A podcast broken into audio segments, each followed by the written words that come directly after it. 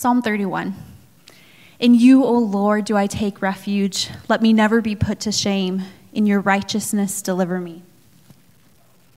Incline your ear to me, rescue me speedily. Be a rock of refuge for me, a strong fortress to save me. For you are my rock and my fortress, and for your name's sake, you lead me and you guide me. You take me out of the net they have hidden for me, for you are my refuge. Into your hands I commit my spirit. You have redeemed me, O Lord, faithful God. I hate those who pay regard to worthless idols, but I trust in the Lord. I will rejoice and be glad in your steadfast love, because you have seen my affliction. You have known the distress of my soul, and you have not delivered me into the hand of the enemy. You have set my feet in a broad place. Be gracious to me, O Lord, for I am in distress. My eye is wasted from grief, my soul and my body also. For my life is spent with sorrow, and my years with sighing. My strength fails because of my iniquity, and my bones waste away. Because of all my adversaries, I have become a reproach, especially to my neighbors, and an object of dread to my acquaintances. Those who see me in the street flee from me. I have been forgotten like one who is dead. I have become like a broken vessel. For I hear whispering of many, terror on every side, as they scheme together against me, as they plot to take my life. But I trust in you, O Lord. I say, You are my God. My times are in your hands. Rescue me from the hand of my enemies and from my persecutors. Make your face shine upon your servants. Save me in your steadfast love. O oh Lord, let me not be put to shame, for I call upon you. Let the wicked be put to shame. Let them go silently to Sheol. Let the lying lips be mute, which speak insolently against the righteous in pride and contempt. Oh, how abundant is your goodness, which you have stored up for those who fear you, and worked for those who take refuge in you, in the sight of the children of mankind. And the cover of your presence you hide them from the plots of men. You store them in your shelter from the strife of tongues. Blessed be the Lord, for he has wondrously shown his steadfast love to me when I was in a besieged city. I had said in my alarm, I am cut off from your sight but you heard the voice of my pleas for mercy when I cried to you for help. Love the Lord, all you saints. The Lord preserves the faithful, but abundantly repays those who act in pride. Be strong and let your heart take courage, all you who wait for the Lord. God's word for God's people. Amen.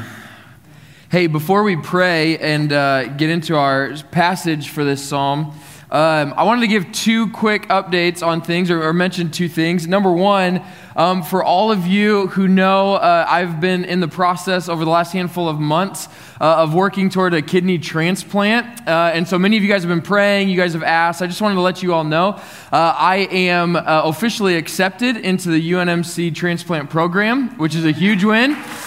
Thank you.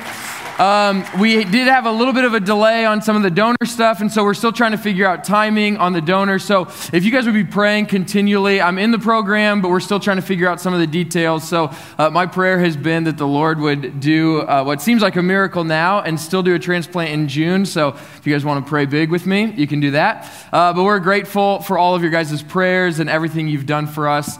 Uh, the second thing I wanted to highlight quickly before we get into this is, uh, you know, we've mentioned we're starting our series in the Psalms, and one of the beautiful things that we do every summer is that we actually have artists in our church uh, draw depictions of the meaning and the heart of the Psalm. So, uh, Caitlin Regier drew this one. Isn't that awesome? Can we give it up?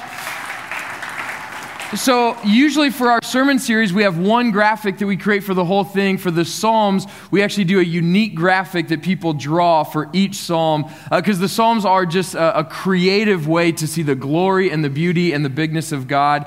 Uh, and so, we just want to bring in a few different artistic elements to uh, our time in the Psalms. And so, uh, each week you'll see a different one. Uh, so, thank you if you're an artist who's doing that this summer. Uh, and let's just praise God for just the gifts that He's given us because, yeah, we're going to have some cool, different different graphics coming out. So let me pray, and then we'll jump into our psalm for tonight. Jesus, we thank you. Um, as we've said and as we've sung, we get to come to you not trying to present our best selves, but we get to come to you honestly, genuinely, um, with the highs of our life and the lows of our life, and we get to confess everything before you. And you do not respond in anger, you do not respond uh, shaming us, but you respond with compassion and forgiveness and grace. And so we praise you for that. We pray now, would you give us sharp minds and soft hearts as we come to your word, that we would understand the beauties of this psalm, but that it would also affect our emotions and our heart, that we would be stirred to worship and love for you because of this psalm. We pray this in Jesus' name. Amen. Well, church, we have uh, here at Providence officially hit the summer months. Uh, and we know that, you know, just like here in Nebraska, you know it's summertime when you go on vacations and people are at the lake and it's dreadfully hot outside and people are out of school. That's kind of the signs of summer. Well, here at Providence, the sign that we are in the summer is when we hit our Psalm series, all right? So uh, if you're new to our church family or just visiting, uh, let me fill you in on one of our oldest traditions here at the church, which is four years old because that's how old our church is. So, but it's our longest standing tradition, uh, which is to preach through 10 Psalms every summer. Uh, now, if you're familiar with the Bible at all and you think of the Psalms, you might consider the Psalms as just a, a random collection of poems. Uh, but one of the things that we've wanted to communicate is that just like any other book of the Bible, uh, the Psalms have a structure and an organized nature to them. And so, one of the ways that we wanted to communicate that is that by doing what we do with every book, we start at the beginning and we just work our way straight through the Psalms. So, four years ago, we started in Psalm 1, and we're just slowly preaching through each of the Psalms 10 at a time. So, this summer, we're going to be in 31 through 40. Uh, now, before we get into Psalm 31, let me just give a couple highlights on why I'm excited for the Psalms in general. Uh, there's many different reasons why I think the Psalms are important for us today. Um, they, they're filled with this beautiful poetic language. Uh, the Psalms really teach us how we can pray. Uh, maybe more than other books of the Bible, the Psalms kind of tap into like the emotional life of the Christian. Uh, you know, it was once said of Martin Luther, the great reformer, that his theology came from Romans, but his thunder came from the Psalms. That he got this emotional response out of the Psalms. Uh, they poetically reveal to us, us so much about who God is and His glory. And they give us a language, words to say for every scenario in our life. Uh, in fact, I could go on and on so much so that we actually uh, recorded a podcast that's going to be released this week. Uh, that we did an interview with a seminary professor of mine uh, who wrote a commentary on Psalms, just talking about why the Psalms are necessary for the church today. Not just a good idea, not just something that maybe you should think about, but why the Psalms are necessary for the Christian. So if you have questions on the Psalms or anything, check that out this week. Uh, but while I think uh, you know the Psalms are important, I think for many of us the Psalms can also be confusing. Right? If you've tried to read the Psalms, maybe it's been a bit of a challenge. Uh, you know, for a lot of us, honestly, the Old Testament in general is a little bit challenging. Uh, the nature of Hebrew poetry, I'm guessing not many of you are reading Hebrew poetry most weeks, so that oh, the whole genre is a little bit confusing.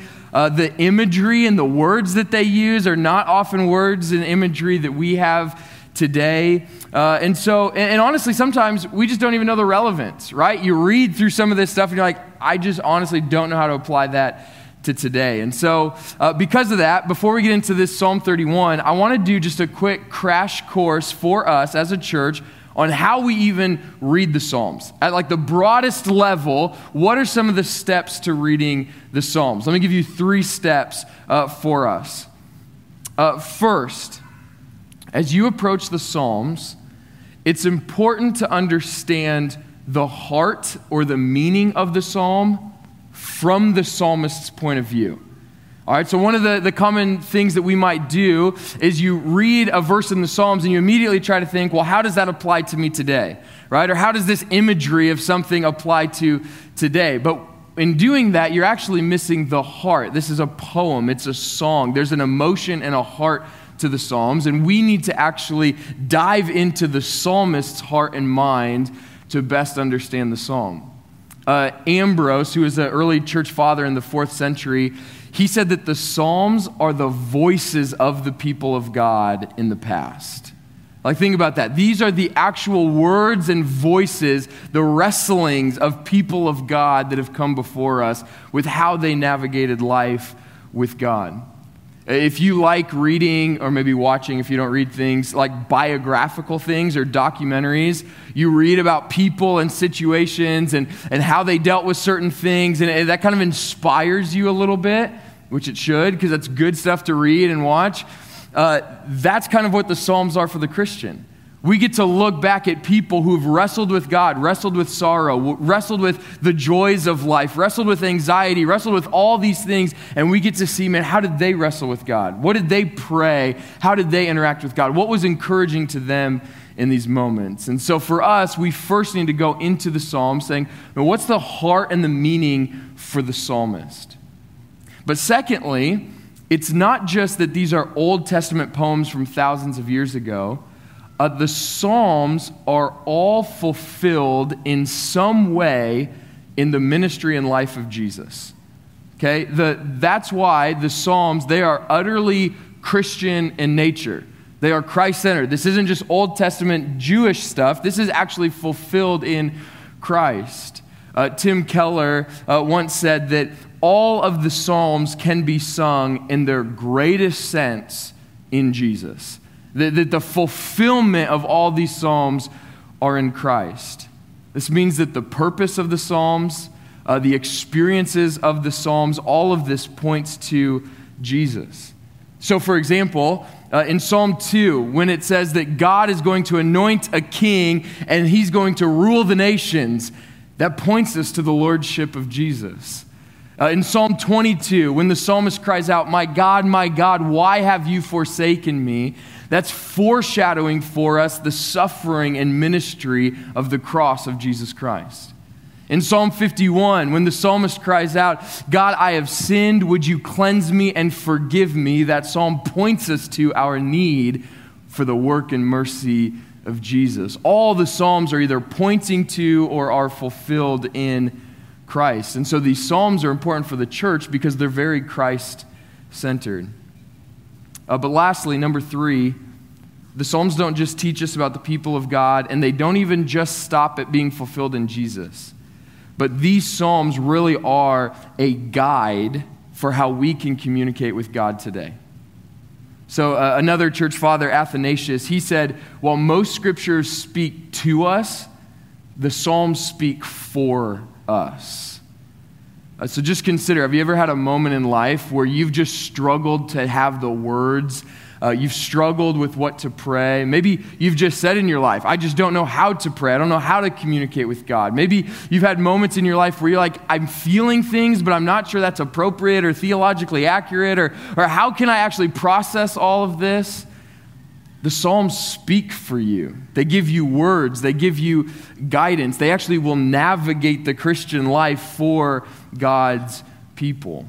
So, church, we need the Psalms today. It's why we've committed as a church every summer to work through the Psalms because they tap into something beautiful and they lead and guide us. And so, with all of that being said, we're going to look at Psalm 31 tonight. Uh, and kind of by way of just helping us as a church read the Psalms that way, I'm going to use that three part structure as my outline for tonight. All right? So, what we're going to do is we're going to look at the Psalm at a very high level. So, we're not going to get down into the weeds. We're just going to look at the heart of the Psalm from David's point of view, the author.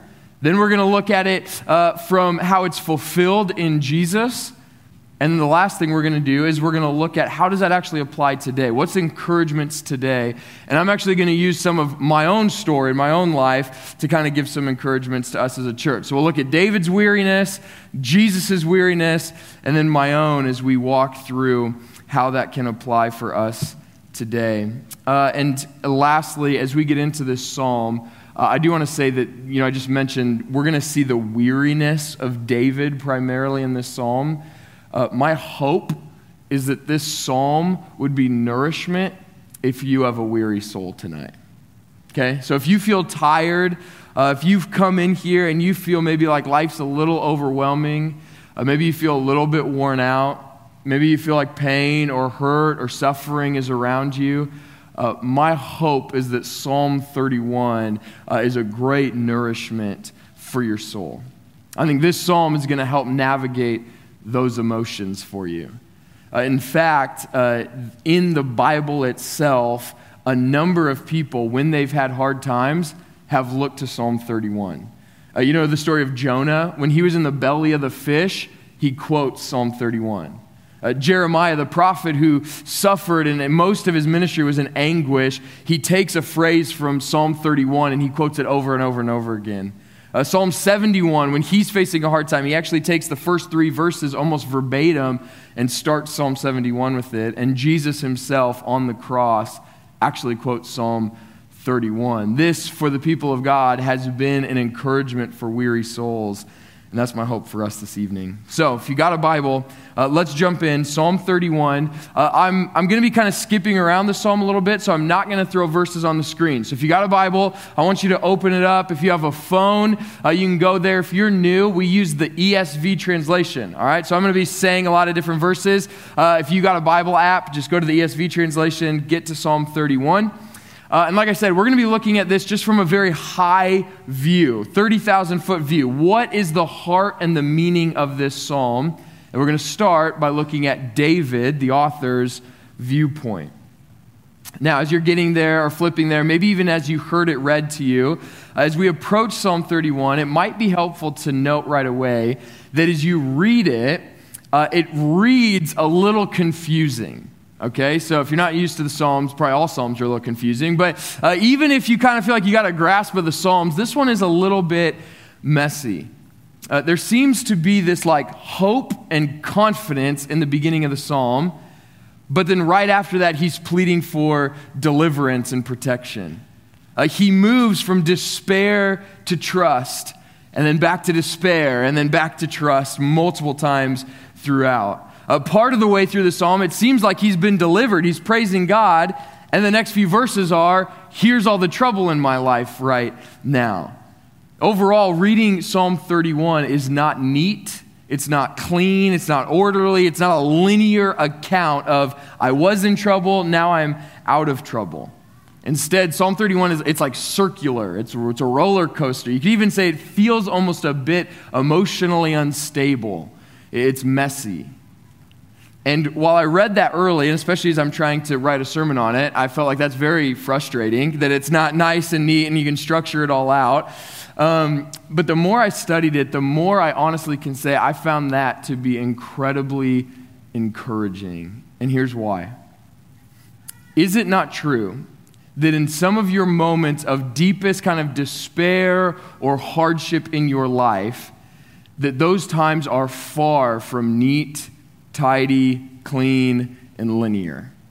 Right? Like, is it not true that when life presents its hardest moments, when you feel worn out, you bounce from despair to hope, from trust to anxiety, from confidence to cowardice, from fright to faith? You know, I love Psalm 31 because it is the genuine emotional experience of a human who is wearily suffering. You know, we trust God one moment and then we wonder if God's real the next day. You know, we feel confident in our situation in one moment, and then we worry and we lay awake at night the next day. We praise God for being with us one day, and then we question why He's abandoned us the next day. Psalm 31 to me was so encouraging because it's so real. It doesn't paint this like idealistic picture of Christians just skipping through life happy even though they're suffering. It's messy. They're all over the place. It's not clean and neat. And I think that while it taps into the chaos of a weary soul, it also offers us a little bit of hope. So, with that being said, uh, let's jump in. Like I said, I'm going to be looking at a few different verses. So, let's find out why is David's soul so weary? What's going on in David's life? Uh, first, look at verse 4. David says that his enemies have hidden a net for him. Okay, so in other words, he's saying, I'm walking through life and my enemies are trying to catch me. They're trying to trap me. So everywhere I go, I have to be on high alert because people are actually looking to take my life.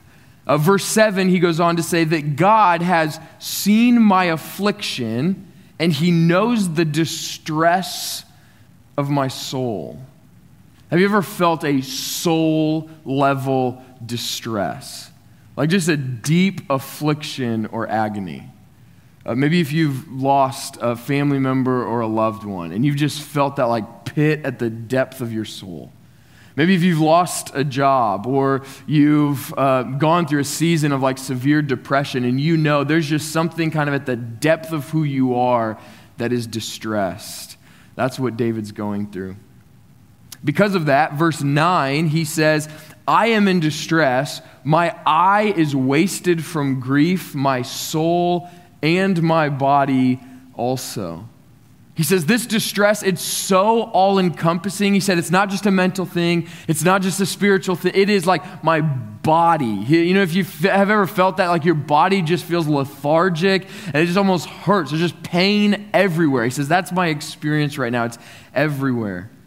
In verse 10, he's perceiving his life and he says, For my life is spent with sorrow my years with sighing. My strength fails because of my iniquity, and my bones waste away.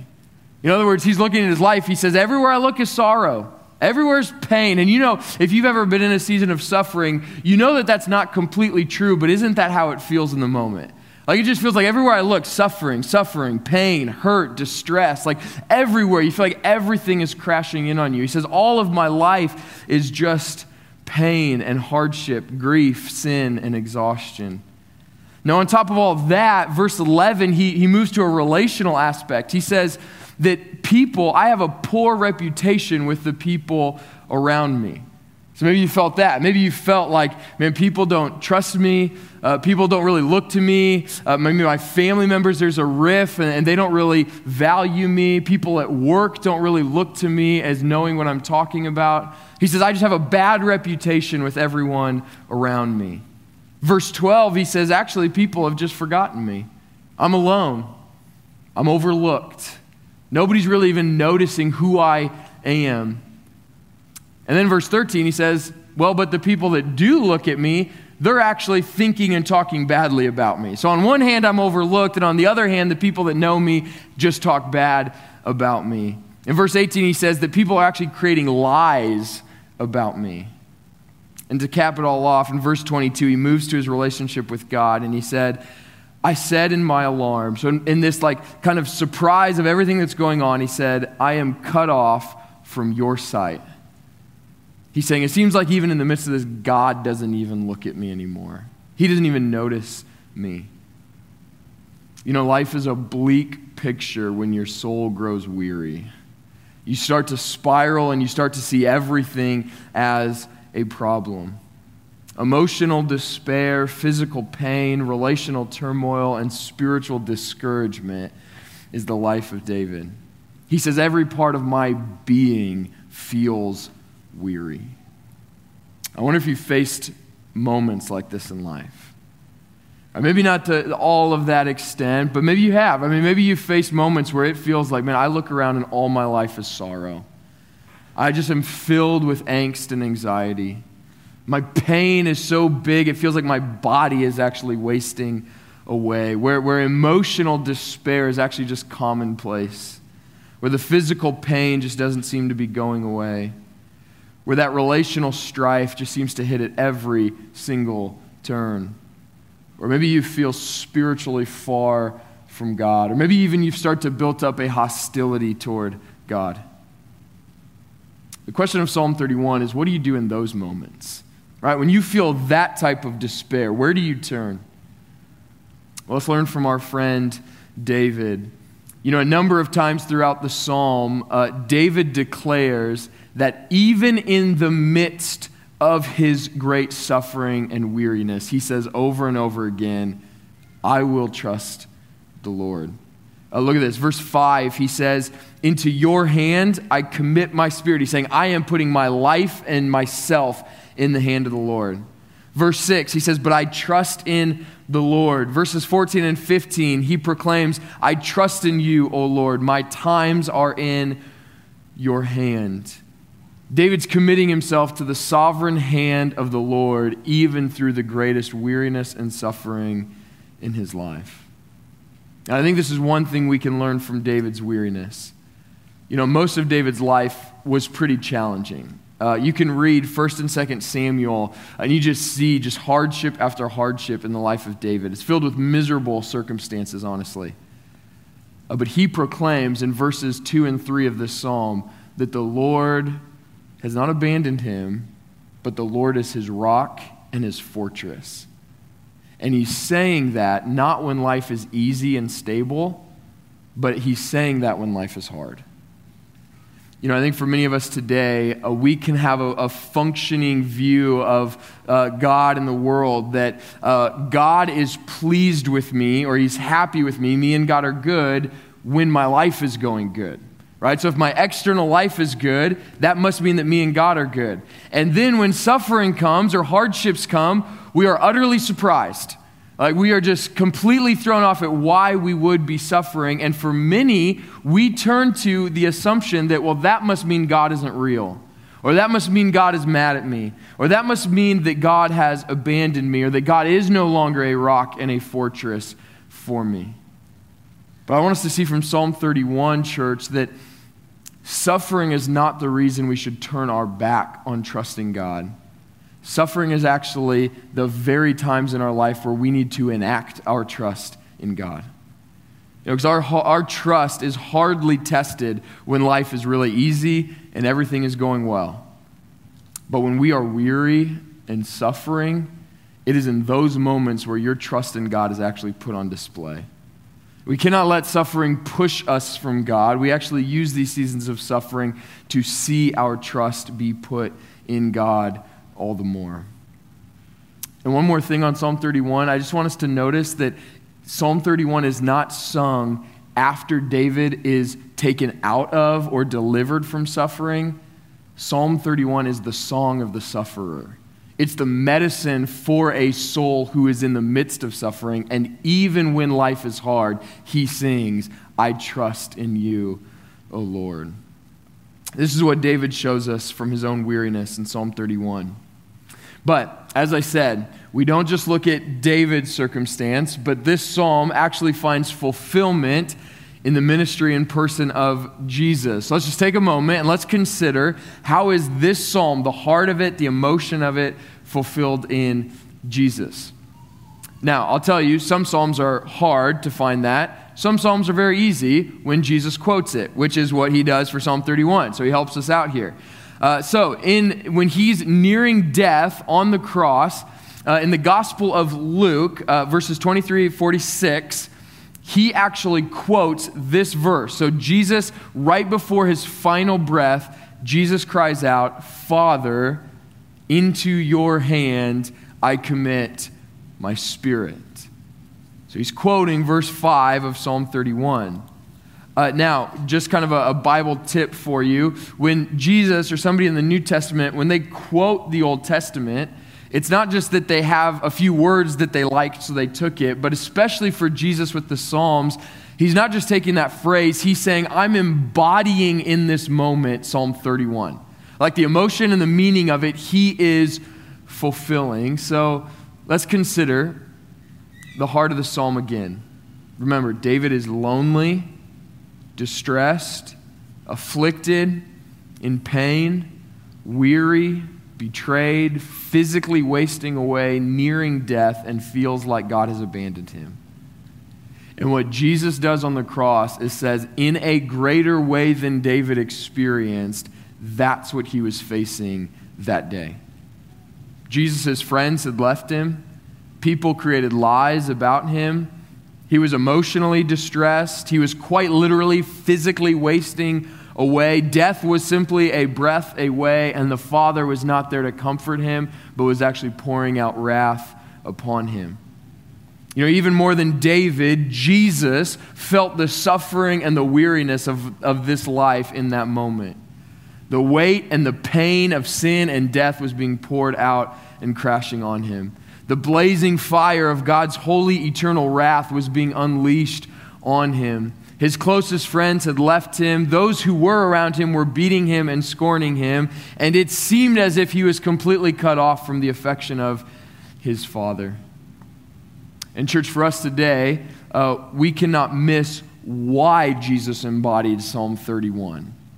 You know, Jesus faced all of that not because he actually deserved it. He didn't deserve the weariness of this life. He didn't deserve the suffering of this world. He didn't deserve the wrath of the Father, the effects of death. But he took it because that's what we deserve. Do you know that? That that's actually what we deserve. It is you and I who deserve the fullness of Psalm 31. That it's you and I that deserve to be abandoned or to be cut off from God, to face the effects of death. It's you and I who deserve for the Lord not to be our rock and fortress, but to be our condemning judge for our rebellion. Yet it was out of love for us that the Father sent the Son in our place. The Son took the cross and all the effects of Psalm 31 out of his love for you. He bore your grief, your affliction, your despair, your distress, and the wrath. He bore it all so he could take your place. And the trust and the faith of Psalm 31 was put on display when Jesus truly said, My times are in your hand. Right, when he gave his literal life to the hand of the Father and trusted that his Father would prevail. He embodied that idea of verse 15, this complete trust to the point of death, that his whole life was in the hand of the Father. Because he knew that even though it seemed as if death and defeat came on that day, that by his faith in the work and the preservation of the Father, that he would actually rise victoriously. You know, the end of Psalm 31 and 23 and 24, those verses, it says that we, the faithful, they'll be preserved, they'll be strengthened, there'll be victory for those who trust in God. And that is what Christ experienced, not just in his death, but three days later in his resurrection. And the good news of the gospel for us is that all of that, him embodying Psalm 31, the suffering of it, and also the victory and strength of it, is all simply offered to us by faith in him. He, that's his offer for us today. And so I would say if you are not a Christian, you've never actually put your faith in Jesus, that's the offer from Jesus today. The, the, his, all of the sin and the wrath and the death that you actually deserve because of your rebellion in God, that He took that on the cross for you. Would you give your life, your submission of your life to Him today? And, church, let me say one thing on this. If you are a Christian, uh, the New Testament says this idea should actually bring us great comfort in 2 Corinthians 1, um, when we look at the suffering of Jesus, he says that he suffered so that he could enter into your suffering. If you are in Christ, it says that we share in his sufferings. This life is going to be hard. We shouldn't be surprised by our sufferings, but Jesus entered into that so that he could be a comfort in it with you. Church, this means that Jesus actually can comfort you in your deepest pain your greatest weariness, your most tragic heartbreak, your most profound loneliness, your darkest depression, and even the scariest moment of death. 2 Corinthians 1 says Jesus has experienced that and will enter into that with you. This is the emotion of David as he wrote it. This is the fulfillment of Jesus and what he offers us. Now, I want to end by offering two final encouragements for us today, then, for the weary soul. Okay, for, for us as we grow tired, as we're worn out, as we're weary, what are some encouragements? How do we actually use this psalm to help us navigate in the Christian life today? And I do want to do this by giving a couple personal examples. Um, we looked at David, we looked at Jesus, and I just want to kind of use my life to help hopefully encourage. I will say I do this somewhat hesitantly but I hope helpfully. All right? The biblical authors will sometimes use their own experiences to spur on the church, so I'm hoping I'm in good company here. Uh, but I want to give you two encouragements uh, from Psalm 31 for the weary soul. Okay? Number one, I want to encourage you to view suffering as a season to experience God in new ways. Okay, view suffering as a season to experience God in new ways. Uh, again, I mentioned this earlier. Most of you know I've been fairly sick uh, for a while, but especially over the last year and handful of months. Um, and one of the things that's been really encouraging about Psalm 31 for my own soul, especially this week, but just this idea over these last few months, um, has been in the beginning of the psalm when David cries out. So if you notice in verses 2 and 3, uh, he cries out to God. He says, Be a rock and a fortress for me. You notice what he says in verse 3? He says, For you are my rock and my fortress. Now you got to think that's kind of unique, right? He's saying, God, you are a rock and fortress, so be a rock and fortress, right? Isn't that kind of a unique kind of way of saying that? And here's what has been encouraging to me. There are certain things that we know about God, that we know are true about God, that until you need to feel it and experience it, you just don't quite know it right? So, so David knows. He says, You are my rock and my fortress. But until life literally f- crumbles underneath him, it's in those moments where you say, God, I know you're my rock and my fortress, but be my rock and my fortress right now. Like, be here for me. I need to experience it and feel it. And friends, I can tell you over these last few months, there have been so many things where I've known, I knew God was a rock, and I've never experienced God as a rock until this season.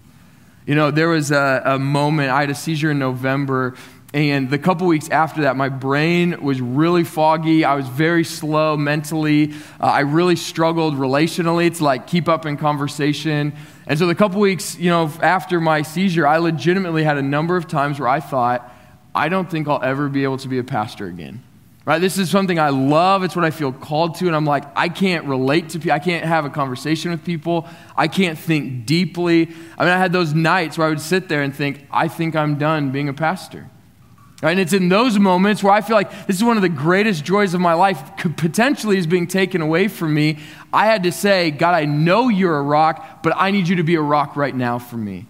Right? There were moments where I felt sad and in despair. I was depressed. There was lonely moments, moments where I felt like nobody knew what I was feeling. I felt spiritually attacked over and over again. And it was in those moments where I said, God, I know you're a fortress. I know you protect your people, but I need you to protect me right now. Because seasons of suffering allow you to experience God in ways that you never do in other times. And so, church, I just want to plead with us as a church as we grow and we mature year after year. Let us not view suffering as a time to turn from God, but let us view suffering as a season where we actually get to experience God in new and more beautiful ways. Because when life crumbles and life just feels like it's out of your hands, it's in those moments where you say, I know something's true about God, but I need to know it now more than ever. So that's my first encouragement. Lastly, second one, would we view suffering as a season to rely on God's providence in greater ways? I know the irony. Our name's Providence. All right, so, but this is big, okay? So view suffering as a season to rely on God's providence in greater ways. I've mentioned verses 14 and 15 already. Uh, David cries out. He says, All of this is happening in my life. It feels like chaos and suffering is going on, but I trust in you, O Lord. My time is in your hands. I want you to think in those moments of life where you feel like you are out of control, like you just don't have the control in your life like you thought you did, can you confidently cry out, I trust in you, O Lord? For my time is in your hands. Because I think sometimes the Lord, in his kindness, all right, that's huge. The Lord, in his kindness, will strip away the control you think you have in your life so that you can better sing, My time is in your hands. God is sovereign and He is providentially, he, He's in, active in our life, working, guiding us, and leading us. We are not in control of our life. God is. You know, I had a moment uh, a couple weeks after the, the seizure. We did a follow up appointment with the doctor. Uh, and I had a doctor very bluntly um, look at me and basically say, you know, we looked at your levels and stuff. When you had your seizure, you should have died. Right? Very bluntly, it was very alarming as she said it. Um, but she said, You really, like, with where your levels were at, you should have actually passed away. And in those moments, you know, you kind of think you're like, Man, I'm thinking about my wife, my kids, things that I want to do in life, you guys, the church, and I'm thinking, man, you, you just never quite experience or know the fragility of life or how out of control you are until you actually just sit in and understand the providence of God and His sovereignty. And I had to ask in those moments do I actually trust that God is providence, that my time, my days, the amount of breaths I have in this world, is that up to God or is that up to my own self sufficiency? Who's actually in control of my life? Is it in God's hand or is it in my own hand? And in seasons of suffering, I think it's opportunities for us to sing joyfully verses 14 and 15 that we trust the Lord and our time, our days, the happenings in our life are all in the hand of God.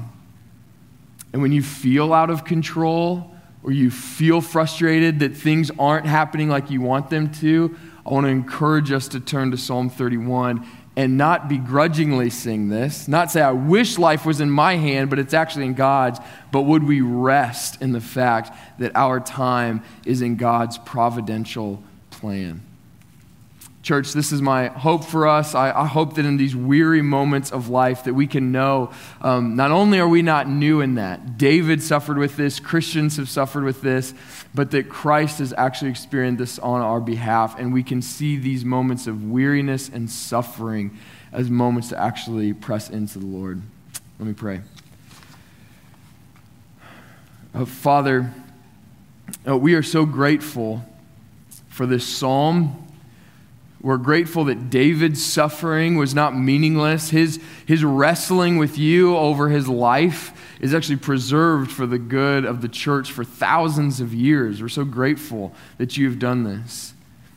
Jesus, we're grateful that you are our rock and our fortress, that you guide us, you protect us, you are the ground on which we stand in the midst of our greatest moments of anxiety and worry, suffering and weariness, um, we can actually rest in you. God, we're grateful that, um, that we know because of your word that our suffering is not meaningless. It's not um, just haphazard experiences in life that just seem to be going bad for us, but it's actually, you have a purpose in it and you're leading us to something. And so, would we as a church um, have uh, just spiritual rebar in our spines that can just hold us. And um, God, that just keep us strong and with you, that you would implant your spirit and your word deep inside of us, that we would actually grow in these seasons of hardship. We're so grateful that you're so kind to us to do whatever it takes to get us to love you and be with you more. And pray this all in Jesus' name. Amen.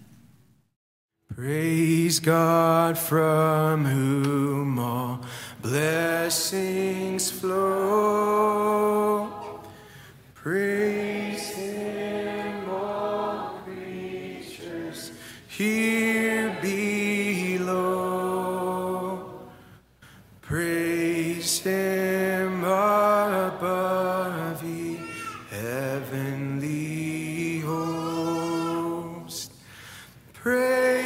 Father, Son,